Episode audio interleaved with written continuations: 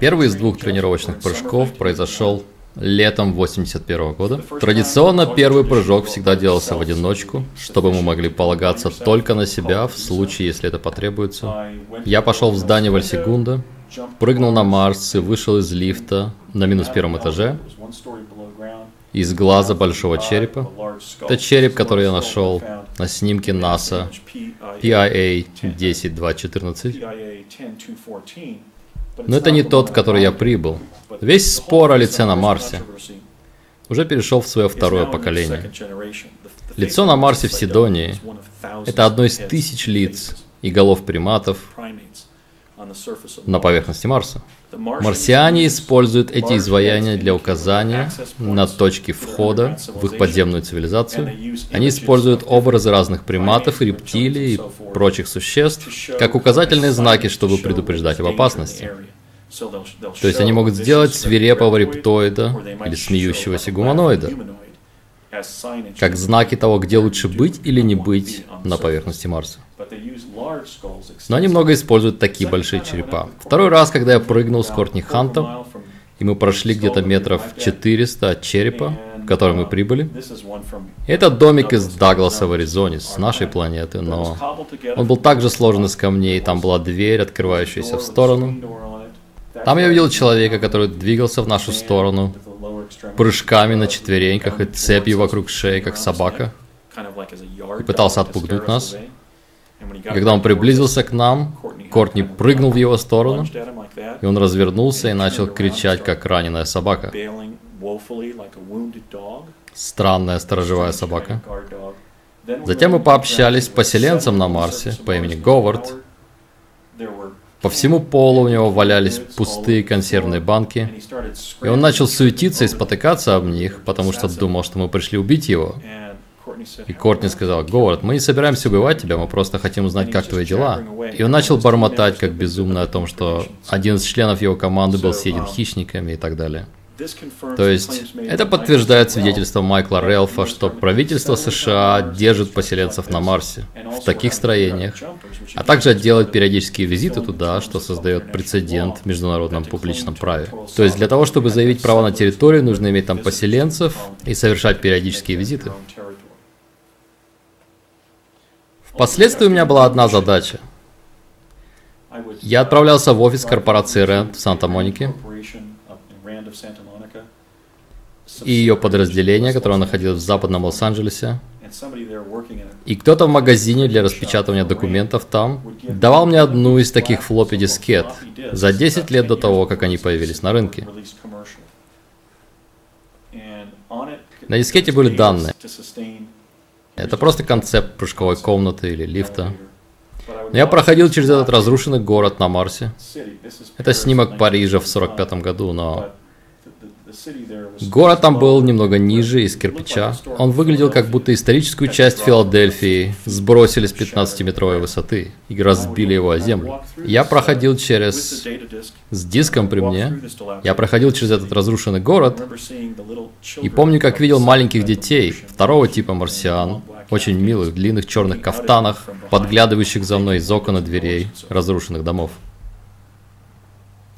Я провозил эту информацию в коммуникационный центр, который был расположен в одном из кирпичных зданий. Я не знаю, было ли это здание нашим или его построили марсиане,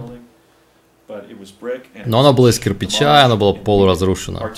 И наш техник состряпал там 8 устройств внутри зоны в одном из таких зданий, которое было закрыто от неба крышей.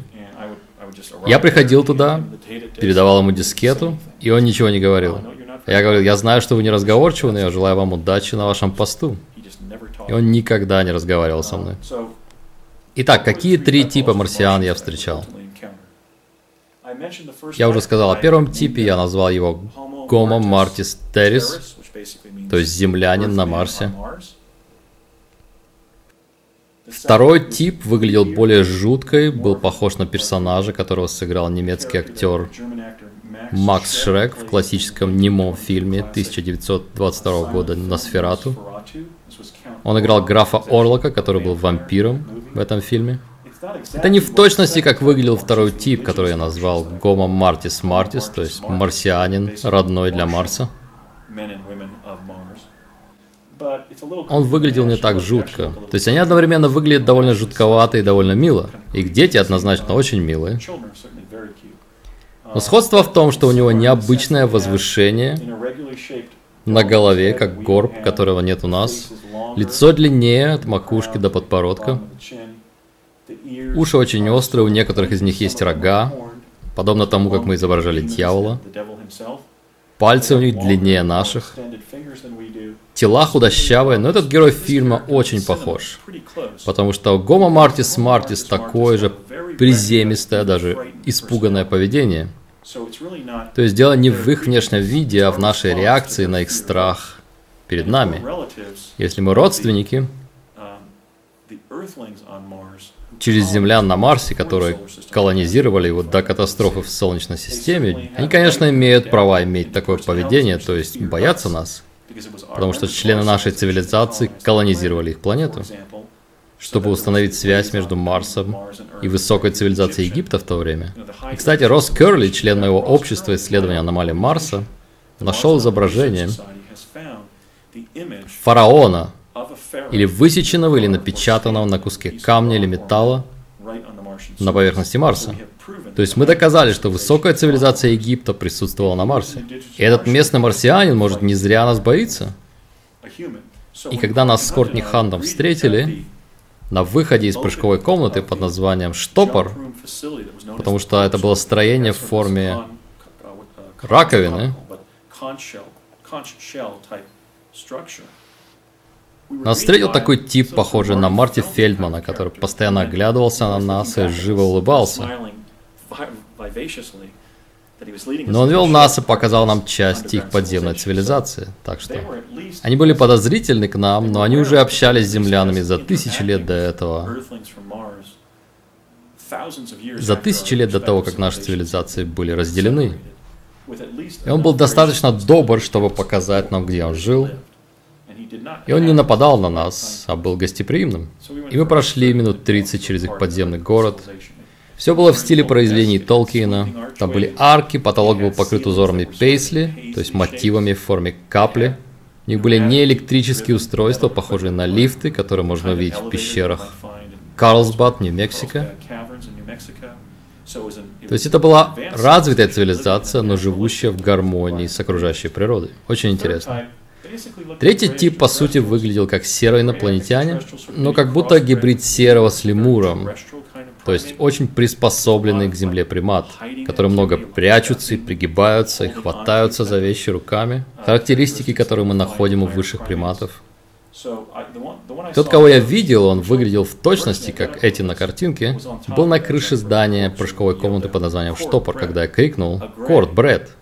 Серый, на крыше, наблюдает за нами.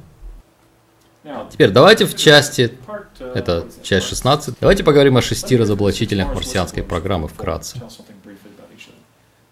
Майкл Си который сейчас живет в Австралии со своей женой Стефани, который прошел мощную процедуру депрограммирования при помощи своей жены, психотерапевта Стефани Рэлф, он заявляет, что в 1976 году он отправился на Марс через прыжковую комнату, работал там до 1996 года, а затем прошел регрессию возраста на 20 лет обратно, вернулся на Землю через прыжковую комнату, вернулся на основную службу в армии и уволился из армии через месяц. Вот что интересно, Майкл Рэлф и мы не знали друг друга до того, как я публично выступил с рассказом о программе прыжковых комнат. Я помню, как мне делали прогрессию возраста, когда я был ребенком в проекте Пегас. Затем этот эффект проходил. И вот мы имеем свидетеля, который использует термин «прыжковая комната», который отправил его на Марс. И после жизни и работы там, на одной из баз США, он прошел регрессию возраста на 20 лет назад. И затем был уволен из армии. То есть это двойное подтверждение того, что я не знаю, как мы могли это придумать, если бы не контактировать друг с другом. Следующий разоблачитель это Артур Нойман под псевдонимом Генри Дикон, выступивший через проект Камелот, который заявляет, что несколько лет назад он был отправлен на Марс из лаборатории в Ливермор, и он хотел, чтобы я подчеркнул, что он никогда не работал на ЦРУ. Затем я выступил в 2009 году на конференции, которая проходила на ранчо Джеймса Гиллиленда возле Троут Лейк, штат Вашингтон. Затем после меня вперед выступила Лора Магдалена Эйзенхауэр, правнучка президента Дуайта Эйзенхауэра и Мэйми Эйзенхауэр, первая леди. Она выступила в нескольких интервью в альтернативных СМИ, что в 2006 и 2007 годах она, по сути, подверглась мошенничеству и манипуляции, чтобы она влюбилась в конкретного человека, который готовил ее для принятия приглашения отправиться на Марс. Как я сказал раньше, потрясающе, что Лора выступила, будучи членом президентской семьи, и к тому же очень уважаемой, династии Эйзенхауэров, и будучи членом этой семьи, она храбро выступила публично. И, конечно, Брэд Стиллингс, мы говорили об этом уже, мой хороший друг. Потом появился Бернард Мендес. Когда мы с Бреттом встретились недавно и начали обсуждать курс подготовки прыжковых комнат, мы все время вспоминали этого парня 35 лет, сидящего слева, со своим сопровождающим из военных. И кто выходит с нами на связь после нашего с Бреттом эфира на радио? Бернард Мендес, который сидел слева от нас в классе. Берни был чем-то вроде Индиана Джонса в плане спасения сотрудников правительства США, будь то на Земле или в других местах. Первое, что мы с Бреттом вместе вспомнили, это людей, которые участвовали в программе вместе с нами. Давайте посмотрим, сколько людей мы вспомнили.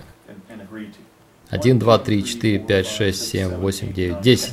Итак, мы имеем два разоблачителя из одного проекта, которые вместе вспомнили и подтвердили 10 имен участников программы. Это факт номер один.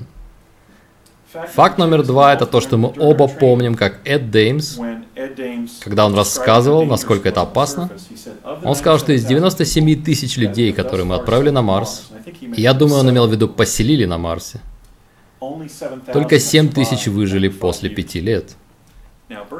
И Берни оспаривает это, он говорит, что там было только 4 группы по 10 человек. То есть 4 класса по 10 молодых людей. И несколько человек из ЦРУ, которые были отправлены вместе с ними. Ну, как мы помним с Бреттом, Эд Деймс назвал этот второй факт. Он сказал, что 97 тысяч человек было отправлено туда, и 90 тысяч погибли на поверхности Марса и только 7 тысяч выжило. Теперь мы предполагаем, что он сказал нам это просто, чтобы мы были максимально осторожны, берегли себя членов своей команды. Он также вспомнил, я согласен, что Эд Деймс говорил о хищниках. И он сказал, то есть все поняли, что я сказал? Проще говоря, ваша задача, чтобы вас видели, но не ели. То есть ваша задача находиться на поверхности Марса, адаптировать марсианских гуманоидов и животных к вашему присутствию, но быть внимательными, чтобы одно из животных не съело вас. То есть Брэд вспомнил очень конкретную информацию из нашего курса,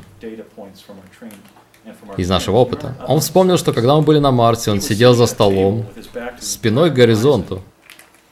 А я стоял перед ним и делал эти 30-секундные проверки сюда, затем на 180 градусов направо, затем я шагал назад вот так, смотрел, есть ли хищник там, затем я был открыт сзади и поворачивался назад. Каждые 30 секунд, как солдат с ружьем, защищающий лагерь в зоне боевых действий. А Брэд сидел три минуты спиной к открытому горизонту, за таким каменным столом, я помню, что я спросил у него. Я всегда играл роль его старшего брата. Он вспомнил, как я спросил у него, «Брэд, ты вообще проходил подготовку?» Он ответил, «В смысле?» Я говорю, прошло уже три минуты, и ты ни разу не посмотрел вокруг. То есть мы пытались защитить друг друга, чтобы нас не съели. Следующий слайд. Мы также вспомнили вещи, которые на Земле были бы нелогичными. Когда вы заходите в лифт, если вы нажимаете на какой-то этаж, двери закрываются и вас отвозят на этот этаж. Но если вы нажимаете на этаж, на котором вы находитесь, двери открываются, чтобы защитить человека в лифте от застревания между лифтом и шахтой. Но мы с Бреттом оба вспомнили, что чтобы отправиться домой через прыжковую комнату с Марса, мы нажимали цифру этажа, на котором были. Некоторые из этих камер с прыжковыми комнатами имели лифты, как в шахтах. Когда этот ящик находился на каком-то из уровней шахты. Если мы заходили, это было на пятом уровне, мы должны были нажать на пятерку, чтобы двери закрылись, а не оставались открытыми. То есть мы нажимали на тот же этаж. Мы вспомнили, что после того, как двери закрывались, мы затем должны были смотреть на потолок под углом 45 градусов и громким и четким голосом, когда по рации спрашивали, готовы ли мы вернуться, мы почти кричали, готовы вернуться. То есть мы с Бреттом подтвердили и устранили вероятность, что мы были под контролем сознания или видели какой-то коллективный сон, потому что мы вспомнили все мелкие детали системы возвращения домой через прыжковую комнату на Марсе. Похожим образом мы с Берни вспомнили более сложные факты, с которыми мы имели дело, и анализировали по поводу наших прыжков на Марс. Первый – это довольно необычная деталь. Берни и Регина пришли ко мне в общежитие в университете в Лос-Анджелесе, и у Берни был рюкзак за спиной, зеленые штаны и зеленый свитер, который делал горб за его спиной. Я говорю, Берни, ты похож на черепаху. Я подкалывал его, пытаясь развеселить. Берни из Стэттен Айленда, он по-прежнему живет там. И он напомнил мне сразу после того, как я связался со мной, по прошествии 30 лет, что я однажды сказал, что он выглядел как черепаха. И это очень конкретная деталь, которую нельзя просто так придумать или ошибиться в этом через 30 лет. Окей, okay, второй факт я помню, что тот прыжок, когда я сказал, что он похож на черепаху, и они пришли за мной в общежитие, это была ночная вылазка вместе с Региной Дуган. И здесь в презентации я написал «с еще одной женщиной». Я получил разрешение семьи Эйзенхауэр раскрыть, что это была Мэри Джин Эйзенхауэр, внучка президента Эйзенхауэра и, и тетя Лоры Магдалины Эйзенхауэр. То есть участвовали целыми семьями. Рэймонд Басьяга, его сын Эндрю Басьяга, Томас Стиллингс, его сын Брэд Стиллингс, Мэри Джин Эйзенхауэр, которая возглавила программу People to People International, это дипломатическая организация второго уровня, которую основал ее дедушка. И вот теперь ее племянница Лора Эйзенхауэр. Я уверен, что и другие члены семей были как-то вовлечены, потому что так или иначе мы собирались создать колонию на Марсе. Я думаю, они вовлекали людей таким образом, чтобы создать семейную сплоченность на случай, если придется переселяться в эту колонию. Например, когда Лору приглашали отправиться туда в 2006 и 2007 годах, они пытались убедить ее взять с собой ее мальчиков-близнецов, которым тогда было по 10 лет. Но впоследствии Берни подтвердил факт, что после того, как они забрали меня из общежития, мы спали в военном общежитии в Альсигунда с пяти вечера до часа ночи возле здания прыжковой комнаты. Мы с Берни также подтвердили, и поэтому хотим пообщаться с Мэри Джин, но пока нам это не удалось. Мы вспомнили, что во время этой вылазки возле места прыжковой комнаты под названием Штопор за нами бегали маленькие динозавры, и они не были похожи на Тирекса, но они были более приземистые, с таким изгибом на голове, не рогами, но просто такой впадиной, похожими на акулу-молот. И когда мы бегали от них, произошло нечто противоречащее законам физики. Мы видели, как члены нашей команды бегают от этих маленьких динозавров. А под ногами у нас был свет, как от прожектора на дискотеке но при этом над нами не было никакого источника света. И там была пыль, поэтому вопрос, как она была подсвечена. Также не было никакой тени. То есть этот свет был под нами, но при этом не давал нам отбрасывать тень, что значит, что он каким-то образом генерировался снизу. А также, что... Следующий слайд, пожалуйста. Во время этой погони мне оторвало правую руку, и когда мы вернулись на беседу с Региной, нас опрашивали вместе с Региной, майор Деймс и Бернард Мендес, в подвале здания Вальсигунта, где находилась прыжковая комната. Каким-то образом рука, которая была откушена, была заново присоединена или материализовалась на своем месте. Я постоянно вывихиваю эту руку настолько, что даже не могу завязать галстук или поправить воротник рубашки. Поэтому я думаю, не является ли это результатом того, что мне отрывало руку. Берни видел это, Регина видела это. Мэри Джин видела, что у меня не было руки, и что-то торчало из моего плеча. Но в какой-то момент между тем, как мы зашли в прыжковую комнату на Марсе и вернулись в Эльсигунда, моя рука полностью восстановилась. И Берни помнит, как стоял здесь, а Эд Дейм сидел здесь, а я сидел напротив, смотрел на них. Регина сидела рядом со мной и смотрел в сторону Берни. И я помню, что говорил что-то вроде «Спасибо, ребята, я очень люблю писать, и я думал, что потерял руку навсегда. Спасибо большое». И Берни затем сказал, «Энди, я хочу, чтобы ты взял свою левую руку и потрогал правую руку. Просто сделай это». Я говорю, да, она снова на месте. Он говорит, да, теперь поверни голову направо и посмотри на свою правую руку. Рука на месте? Я говорю, да, Берни, что произошло? Он говорит, мы не знаем, но поэтому я и работаю в программе, чтобы выяснить, почему людей иногда съедают, откусывают им части тела, некоторым, как тебе, отрывают конечности, но до того, как они попадают домой через прыжковую комнату, они снова возвращаются к жизни, их тело восстанавливается и мы не знаем, в чем причина. Я думаю, что, скорее всего, прыжковая комната была не телепортом, а хроновизором. Поэтому создавались голографические эффекты, как потеря руки или гибель от хищника. Но стабильность квантовой голограммы обращала эти негативные эффекты.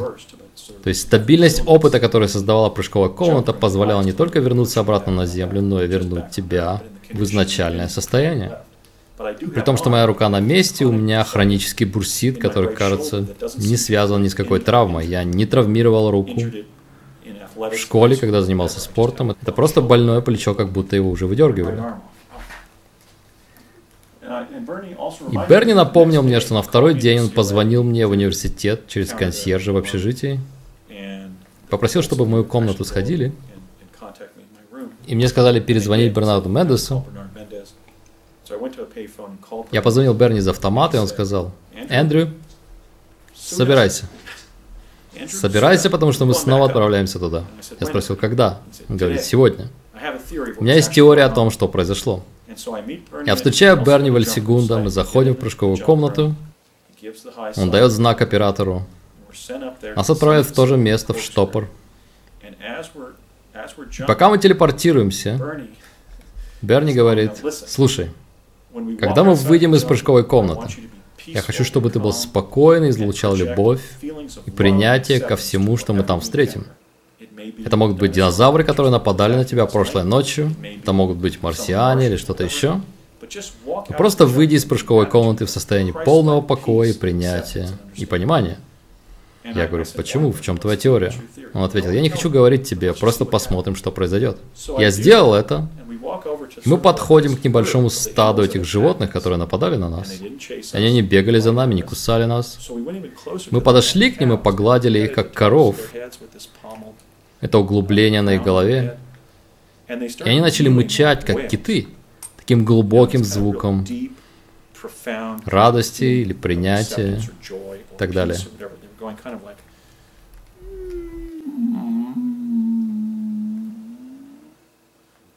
Когда мы гладили их. И Берни сказал, все, поехали домой. И он сказал, я думаю, что этот опыт на Марсе говорит нам, что то, что мы проецируем в космос, возвращается обратно. Мы попали в какую-то замкнутую петлю, когда мы принесли туда свой страх, они атаковали нас. И когда мы принесли любовь, они позволили нам погладить себя потому что они почувствовали, что мы не навредим им. И он говорит, это серьезное открытие, я думаю, что мы находимся в некой искусственной среде. Потому что как еще мы могли видеть, как тебе отрывают руку, а затем она восстановилась ко времени, когда ты вернулся в Эльсигунда? Итак, Берни и я подтвердили эти факты после того, как он связался со мной и с Бреттом. Берни довольно удивительный человек. Среди его знакомых были Говард Хьюз и президент Никсон который, как я говорил во вчерашней лекции, мог потерять свой пост президента в Уотергейтском скандале, потому что он пытался контролировать злоупотребление перемещениями во времени для создания миллиардных состояний. И Берни также подтвердил участие Обамы, Дуган, моего отца,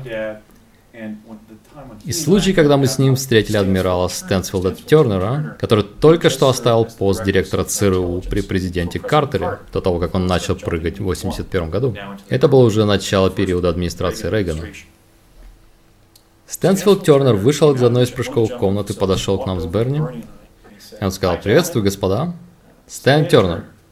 И теперь мы знаем, что бывший директор ЦРУ также был одним из прыгунов. Берни также вспомнил, я благодарен ему за это, что мой отец был его знакомым, и, и что они общались, работая в одном проекте. И он подтвердил мне, что отец очень хотел отправиться на Марс вместе со мной, его пятым ребенком. И что он был просто на седьмом небе от счастья, по словам Берни, когда ему одобрили прыжок. Потому что когда Марс приблизился к Земле, и мы проводили уже, скажем, 8 минут в прыжковой комнате вместо 20, медики разрешили моему отцу прыгнуть, и мы сделали это вместе в мае 1984 -го. И с ним вместе даже был медик, чтобы следить за его состоянием. Здесь мы поговорим о 15 участниках марсианской программе. Но это уже устарело, так как мы установили 17 участников. Мэри Джин Эйзенхауэр, которая станет директором дипломатической организации от народа к народу. Когда я познакомился с ней, мы спали в том военном общежитии в Эльсигунда до ночного прыжка. Она сказала, привет, Энди. Мэри Джин Эйзенхауэр. Я говорю, правда? Вы потомок президента Эйзенхауэра? И она сказала, да, единственное неповторимое. И Лора подтвердила, что это очень похоже на стиль ее тети. И снова адмирал Стэнсфилд Тернер, выпускник Академии в Аннаполисе. Опять же, мы имеем не только связь с ВМС, но и с Аннаполисом. Бывший директор ЦРУ. Опять же, связь ЦРУ с программой прыжковых комнат.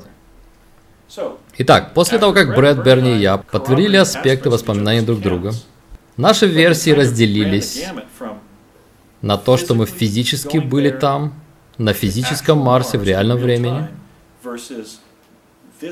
а также версию голографического посещения Марса или другой планеты через хроновизор.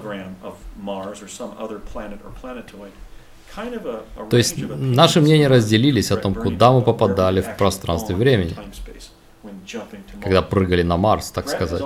Брэд всегда защищал версию, и я считаю, что это достойная позиция, что мы отправлялись на настоящую планету Марс в реальном времени. Он отметил, что спутники Марса, Фобос и Деймос, всегда были на своих местах и орбитах. Их положение по отношению друг к другу в небе над Марсом было правильным. И они очень маленькие, кстати. Точно меньше нашей Луны. Он вспомнил, как Кортни Хан сказал нам, что аппарат Викинг-2 находился примерно в 32 километрах от прыжковой комнаты Штопор, но что нам не следует пытаться дойти туда пешком.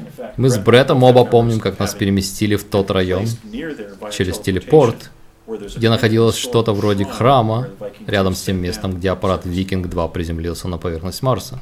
Бретт также отметил, что что НАСА нельзя доверять в их данных о Марсе. Потому что у НАСА есть подтвержденная история лжи о естественных условиях на Марсе. И одно из гениальных доказательств, которое выдвинул Брэд Стиллингс, заключается в том, что если, как НАСА говорит, атмосферное давление на Марсе составляет 6 мм ртутного столба, то посадка роверов НАСА Spirit, Opportunity, Curiosity – потребовала бы парашют размером с США. И мы все видели видео, они рассказывают, как они окружают ровер такими воздушными шарами, которые потом распадаются на земле, и что падение этого ровера, окруженного шарами, замедляется парашютом. Я покажу вам фото этого парашюта, который они использовали, или предположительно использовали для ровера Curiosity. И Брэд подсчитал, что для того, чтобы спустить ровер на таком парашюте, понадобится атмосферное давление в 600 мм ртутного столба на Марсе. И вот парашют, который использовали для посадки ровера Curiosity на поверхность Марса. Он точно не выглядит размером США что понадобилось бы при давлении 6 мм. То есть с таким маленьким давлением на парашют. Молекул воздуха так мало, что парашют должен был быть размером с нашу страну, чтобы он мог давить на воздух с нужным сопротивлением. То есть вот такой парашют нам показали, когда запускали Curiosity. Берни со своей стороны отметил тот раз, когда нас преследовали динозавры, когда мне откусили руку, и на земле был странный свет, и затем произошло событие, которое мы назвали «причинная петля», когда один из членов нашей команды погиб. Мы вернулись в Эльсигунда, а затем обратно, чтобы забрать его тело, и один и тот же сценарий событий повторился трижды, как причинная петля. И на третьем повторении того же сценария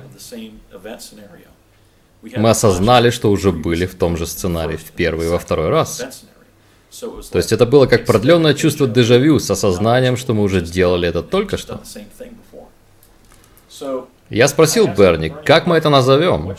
И он сказал, ну, нужно слово, которое означает, что это было сконструировано искусственно, через какую-то форму квантового проектирования. Я сказал, как насчет синтетической квантовой среды, СКС, чтобы создать искусственное голографическое планетарное пространство? И он сказал, да, точно. И вот что Берни долгое время защищал как свою точку зрения, это что мы попадали не на Марс, а в СКС под заголовок «Марс». В искусственную среду, а не естественную. И в поддержку этого он отметил, что Марс не был в нужном положении во время большинства наших прыжков, что атмосфера Марса не содержит достаточно кислорода, чтобы поддерживать человеческую жизнь. Но это неправда, потому что там синее небо, о котором я говорил еще до того, как его открыли в аномалиях Марса что гравитация на поверхности была сильнее, чем должна была быть на Марсе. И здесь он прав. Марс имеет массу 40% от массы Земли. И средний мужчина на Земле имеет ширину шага в 90 сантиметров. То есть я и Брэд, и Кортни Хант, и мой отец. Если Земля превышает Марс по массе в 2,5 раза, то обычный шаг в 90 сантиметров на Земле должен был равняться 2 метрам 30 сантиметрам на Марсе. Поэтому либо Земля и Марс гораздо более пустые, чем говорит нам наука, либо Земля пустая, а Марс более плотный, или мы были не на Марсе. Потому что мы могли только шагать на метр двадцать, когда шли нормальным шагом. И, кстати, мы с Брэдом однажды шли по поверхности. С Кортни Хантом, и он сказал, Энди, Брэд, послушайте, сделайте обычный шаг. Вы заметили, что шаг был таким, как будто вы перепрыгнули через ручей? И это потому, что мы прыгали на метр двадцать, а не на 90 сантиметров, когда шагали на Марсе. Но мы должны были шагать гораздо дальше. И Брэд говорит, да, метра два, два тридцать, наверное. И Хан сказал, да, это научная загадка, с которой имеет дело наша программа. То есть гравитация должна была быть слабее на поверхности Марса. Температура, по информации НАСА, как написано в Википедии, например, должна была варьироваться от минус 115 по Цельсию до 107 градусов по Цельсию, то есть, по сути, кипятка, в котором люди бы не выжили. Берни также отметил отсутствие ноосферы, которая была уничтожена во время катастрофы 9,5 тысяч лет до нашей эры, и что привело бы к облучению нас на поверхности. И поэтому он заключил, что местом назначения была синтетическая квантовая среда, в которой серые инопланетяне тестировали наш опыт внеземного контакта, посещения других планет и общения с инопланетянами. Я занял среднюю позицию между ними двумя, потому что хотел сохранить наше товарищество. Я сказал, окей, Брэд и Берни, что если мы отправлялись на Марс в реальном времени, что было доказано во время первого прыжка на Марс, когда Брэд сказал, что он наклонился и попробовал почву на вкус, и вкус у почвы был как на Земле, как когда ты идешь в поход и в рот попадает пыль или земля. Но что это было не через телепортацию, а через экзопланетарную голограмму, то есть хроновидение. Это объясняет, как мы могли взаимодействовать на самом детальном и прямом уровне с настоящим Марсом, но мы сами находились в голографической среде, где новые данные могли создаваться, как потеря руки, допустим, или причинная петля могла быть просто повторением внутри синтетической квантовой среды. И это стало точкой зрения Берни и меня. Я думаю, объяснение в том, что мы отправлялись на настоящий Марс через экзопланетарное хроновидение. Итак, судя по всему, нас тренировали для Марса, и мы верили, что мы посещали настоящий Марс. Наши инструкторы и руководители программы говорили нам, что мы отправлялись на настоящий Марс, но при этом происхождение и функционал прыжковых комнат остается неизвестным для нас. Берни говорит, что они получены от серых, но нам такого не сообщали. Мы работали с гениальными физиками и инженерами из Parsons и Lockheed Skunk Works. Говард Хьюз мог играть какую-то роль, потому что здание Вальсигунда принадлежало его компании Hughes Aircraft. Еще одна вещь, которая подтверждает мнение Бретта о том, что мы были на настоящем Марсе, это тот факт, что когда наступила весна 84 года, расстояние между Землей и Марсом сократилось, и это сократило наше время пребывания в прыжковой комнате с 20 минут до 8. И тогда моего отца отпустили медики из-за его болезни сердца и состояния легких. Но в то же время, несмотря на то, что близость двух планет поддерживает точку зрения Бретта, мы не можем отрицать тот факт, что во время прыжка, в котором не было Бретта, но в котором участвовали Берни, Регина, Мэри Джин и я, было явно понятно, что мы находились в некой голограмме. Итак, в данный момент мы пришли к такому выводу. Это должно было быть и то, и то. Мы были на настоящем Марсе, но искусственным способом. Итак, было два неофициальных опровержения со стороны президента Обамы, одного из участников. После того, как Брэд Стиллингс и Лора Эйзенхауэр участвовали в программе «От берега до берега» 10 ноября 2011 года, через месяц небольшим, в январе 2012 на ресурсе журнала Wired в интернете администрации президента Обамы была помещена статья. И в этой статье от 4 января 2012 года, это через сколько? Примерно через 60 дней. Они поместили историю, где Томми Виттер, спикер Национального совета безопасности, в Совет по национальной безопасности входят президент, вице-президент, госсекретарь и секретарь по обороне, советник по национальной безопасности, помощник советника и спикер. На момент, когда эта статья была помещена на сайт wire.com, Томми Витер, который только что был главным представителем администрации в скандале со свидетельством о рождении Обамы, поместил статью в колонку под названием «Опасная комната». Опять же, это использование пугающих слов, чтобы некоторые темы в нашем обществе стигматировались. В колонке «Опасная комната» он отрицает, будучи спикером Белого дома, что Обама когда-либо был на Марсе. И он пишет, только если считать мультфильм «Марсианин Марвин», можно сказать, что Обама когда-либо был на Марсе. И мне это кажется очень глупым заявлением. И дальше он пишет, но именно в этом вас хочет убедить тайный хрононавт. И кого они имеют в виду под тайным хрононавтом, говорящим об Обаме, вашего покорного слугу? Я часто говорю о себе как о хрононавте США. То есть они сделали то, что всегда делалось по поводу темы инопланетян. С момента публикации отчета Дюранта и комитета ЦРУ Робертсона в 1953 году а именно отрицание всех инопланетных контактов и кампания публичного позора и высмеивания против всех, кто заявляет, что является контактером. И вот одна из причин, почему я выступаю. Мое правительство смеется надо мной за то, что я работал на него не по своей воле, без оплаты или льгот, и был отправлен на другую планету. Я считаю это неприемлемым для американской культуры. Это ровер Curiosity, и когда это фото вышло, и он был отправлен на Марс, вот что сказал президент Обама.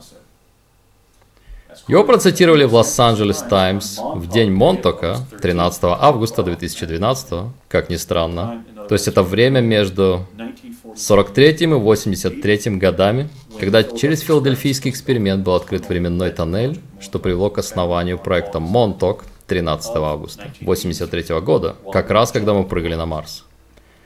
Он говорит, я считаю, что это очень высокомерное заявление, но я должен его процитировать. Это была его реакция по поводу ровера Curiosity через 8 месяцев после статьи на wired.com. Если мы действительно установим контакт с марсианами, дайте мне знать немедленно.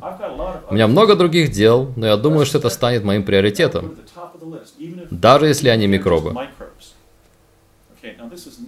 Окей, okay, это не президентское руководство. Давайте разберем это заявление. Если вы действительно установите контакт с марсианами, он установил контакт с марсианами. Я установил контакт с марсианами. В его карьере, а не кого-то другого. Пожалуйста, сообщите мне немедленно, имея в виду, что он понятия не имеет и что не знает о Марсе. У меня много других дел. Вот лидер США, предшественник которого подписал закон в 1958 году о создании космического агентства, с одной из главных миссий в расширении знания человечества о космосе и околоземной среде. И он говорит, что у него много других дел, намекая, что эта тема Марса не такая важная. Я не думаю, что Джордж Вашингтон игнорировал бы исследования космоса, или Джефферсон, или Рузвельт, или Кеннеди, или Рейган, мои любимые президенты. Ну вот у нас американский хрононавт на посту президента, который скоро переизбирается на второй срок, не раскрывая, что он американский хрононавт и участник секретной космической программы. И он говорит американскому народу, что у него много других дел, он не желает рассказывать своему народу, что мы живем в обитаемой Солнечной системе. То есть нас по сути душат дезинформация. Полностью неискреннее правительство, которое постоянно нам лжет. И зная, что мы были коллегами с ним и были на Марсе, как я могу не баллотироваться в президенты и не исправить это безобразие? Я люблю Барри как брата, он действительно неплохой человек, но он играет в инсайдерские игры, не сообщая американскому народу фундаментальную правду о том, населена ли наша соседняя планета человеческими существами, такими же, как мы. Итак, моя президентская кампания. Следующий слайд, пожалуйста произойдет, когда я буду баллотироваться в 2016 я в первую очередь буду придерживаться принципа правды. Я признаю существование инопланетной жизни как кандидат и президент, если меня изберут. Я опубликую отчеты о жизни на других планетах на сайте Белого дома, чтобы исправить эти 60 лет лжи. Я буду поддерживать тезис о том, что у людей есть право знать о космосе, в котором мы живем. Включая тот факт, что этот космос населен. Мы должны прекратить лгать нашим детям. Это идиотская ситуация. Мы биологические организмы на планете, на крошечном ответвлении одного из рукавов галактики Млечный Путь, примерно за 165 миллионов световых лет от центра этой галактики, мы одновременно незначительны сами по себе и невероятно значительны как разумные существа и как живые существа. И это контрпродуктивно для нас, как для цивилизации, врать самим себе и нашим детям о фундаментальной правде того, что происходит. Что на этой крошечной планете, в этой маленькой неприметной Солнечной системе, в этом рукаве за 165 миллионов световых лет от центра нашей галактики, у нас есть соседи на следующей планете, на следующей стоянке для кемпинга. Это не Баз Олдвин, но три типа марсиан. Итак, моя политика в отношении Марса в дополнение к принципу правды обо всех инопланетянах. В первую очередь я признаю присутствие США на Марсе. Я выложу правду на стол. Я сяду со Стивеном Крофтом на программе 60 минут и скажу, то, что я говорю, Стив, вы сможете подтвердить с моим секретарем по обороне или моим коллегой по прыжкам на Марс Бернардом Мендесом. Я расскажу все о программе прыжковых комнат. Я рассекречу данные ЦРУ о Марсе. И английский перевод того 10-сантиметрового доклада французской разведки, например, будет опубликован на сайте Белого дома. Я инициирую подписание международного соглашения, возможно, под эгидой ООН, защищающее экологию и цивилизацию Марса от посещений, освоений и колонизации Марса со стороны людей с Земли. По информации Дэвида Уилкока, которая подтверждена Лорой Эйзенхауэр, когда ее приглашали вместе с ее двумя сыновьями отправиться на Марс в 2006 и 2007 годах, Дэвид Уилкок заявил в эфире программы «От берега до берега» в декабре 2009, после того, как я был там в ноябре. Он сказал, «Да, на Марсе есть колония». И когда Джордж Нури спросил его, насколько она большая, он сказал, что по информации от инсайдеров сейчас там проживает 550 тысяч человек. Если это правда, я покинул программу еще в 84-м, но если это правда, что мы поселили на Марсе полмиллиона человек, в первую очередь я бы спросил, кто дал нам такое право, включал ли это аннексию территории и агрессию по отношению к марсианской цивилизации, или это было основано на договоре с марсианами, если это так, то почему? И, наконец, почему всем людям об этом не сообщили? Нам сообщили о приземлении на Луне, но не сообщили о поселении полумиллиона человек на соседней планете? Это неприемлемо. Следующий слайд. Что касается Барри, я попрошу его признать его участие в программе прыжковых комнат на Марс. После его ухода с поста, когда не будет последствий за раскрытие государственного секрета или военного секрета, как верховного главнокомандующего. Последую ли я за ним или кто-то другой, а потом я стану президентом? Я попрошу его признать свое участие и вместе со мной в эфире рассказать о нашем опыте в программе прыжковых комнат. Я попрошу его вместе со мной в колледже Сискиус произнести речь о важности освоения космоса, как судьбы человеческой расы, а не чего-то, что нужно скрывать. И затем наградить всех еще живых прыгунов на Марс медалью почета за освоение космоса. Нам с Бреттом сообщали, Кортни Хант и даже отец Бретта, что мы все тайно были награждены медалью почета Конгресса. Я говорю, Бред, это же как за храбрость в бою. Он говорит, да, но так не сказали. Я говорю, мне то же самое сказали, что нам секретно присвоили. То есть распоряжение было помещено в наше дело, что нам присвоили медаль почета Конгресса. Я думаю, что эта награда сейчас называется медаль почета за освоение космоса. Но из всех нас, кто там был, был ли это физический Марс или синтетическая среда, мы так или иначе покидали Землю, и прыжковая комната отправляла нас в другое место в пространстве времени. И при том нам ничего не платили, не давали никаких льгот или военных наград. Мы участвовали в том, что могло легко привести к нашей гибели, и просто как признание этого факта, я попрошу Главное финансовое управление дать мне список всех, кто служил там. Я вместе с Обамой лично приколем медали им на грудь. Чтобы сделать все это, я должен выиграть свою кампанию Энди 2016 «Время правды». И точно так же, как это было вселенской привилегией для меня служить в проекте «Пегас» и в программе прыжковых комнат на Марс, я надеюсь, что мудрость американского народа удостоит меня вселенской привилегии послужить им, как их президент. Я прошу их поддержки. Спасибо большое всем, кто пришел сегодня. Наверное, мы сделаем небольшой перерыв и откроем микрофон для вопросов. Благодарю за внимание.